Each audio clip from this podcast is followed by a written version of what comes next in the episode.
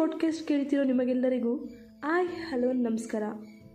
ನಾವು ಕೆಲವೊಂದು ಸರಿ ಎಲ್ಲರನ್ನ ಮೆಚ್ಚಿಸೋದಕ್ಕಂತ ಹಲವಾರು ರೀತಿ ಪ್ರಯತ್ನಗಳನ್ನು ಪಡ್ತಿರ್ತೀವಿ.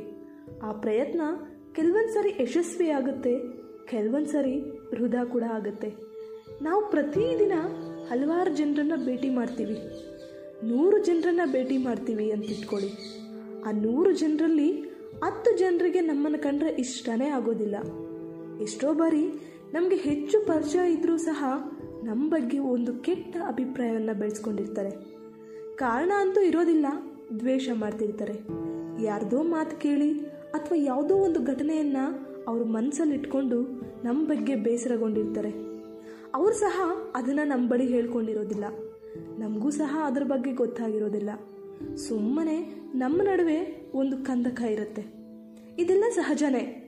ಇಂತಹ ಸಮಯದಲ್ಲಿ ಏನು ಮಾಡಬೇಕು ಅನ್ನೋದಕ್ಕಿಂತ ಏನೂ ಮಾಡ್ದೇನೆ ಸುಮ್ಮನೆ ಮೌನವಾಗಿರೋದು ಉತ್ತಮ ಅಲ್ವಾ?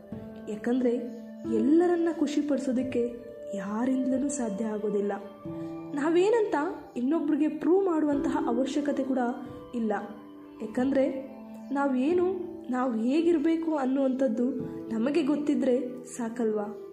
ಮಿಗ್ಲಾಗಿ ಅವರು ನಮಗೆ ಎಷ್ಟು ಮುಖ್ಯ ಮತ್ತು ನಮ್ಮ ಜೀವನದಲ್ಲಿ ಎಂತಹ ಸ್ಥಾನ ಪಡೆದಿರ್ತಾರೆ ಅನ್ನೋದು ಸಹ ಬಹಳ ಮುಖ್ಯ ಆಗಿರುತ್ತೆ. ಸುಮ್ಮನೆ ಎಲ್ಲರಿಗೂ ನಾವು ಏನು ಎತ್ತ ಅಂತ ಪ್ರೂವ್ ಮಾಡ್ತಾ ಕೂತ್ರೆ ನಮ್ಮ ಶ್ರಮ, ನಮ್ಮ ಸಮಯ ಎಲ್ಲವೂ ಹಾಳಾಗುತ್ತೆ. ಹಾಗಾಗಿ ಯಾರನ್ನು ಸಂತೋಷಪಡಿಸೋದಕ್ಕೆ ಮತ್ತೆ ಸಮಜಾಯಿಷಿ ಕೊಡೋದಕ್ಕೆ ಹೋಗಬೇಡಿ. ಯಾಕಂದರೆ ಒಬ್ಬ ವ್ಯಕ್ತಿಗೆ ನಾವು ಜೀವನದಲ್ಲಿ ಏನಾದರೂ ಒಂದು ಸ್ಥಾನ ಕೊಟ್ಟಿದ್ದೀವಿ ಅಂದರೆ ಸಾಯೋ ತನಕ ಆ ಸ್ಥಾನ ಆ ವ್ಯಕ್ತಿಗೆ ಇದ್ದೇ ಇರುತ್ತೆ. ನೀವು ನೀವಾಗಿರುವುದಕ್ಕೆ ಪ್ರಯತ್ನ ಪಡಿ ನೀವೇನಾಗಿದ್ರೋ ಅಥವಾ ಹೇಗಿರ್ತಿರೋ ಹಾಗೇನೇ ಇರಿ.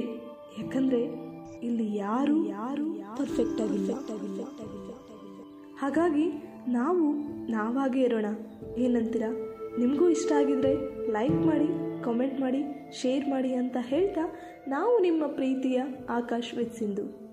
ನಿಮ್ಮ ಗುರಿ ಸಾಧನೆಯತ್ತ ಮೊದಲ ಹೆಜ್ಜೆ ಇಡೋದನ್ನು ಮರಿಬೇಡಿ. ಮತ್ತು ನಮ್ಮ ನಿಮ್ಮ ಭೇಟಿ ಹೊಸ ಆಲೋಚನೆಗಳೊಂದಿಗೆ. ಧನ್ಯವಾದಗಳು.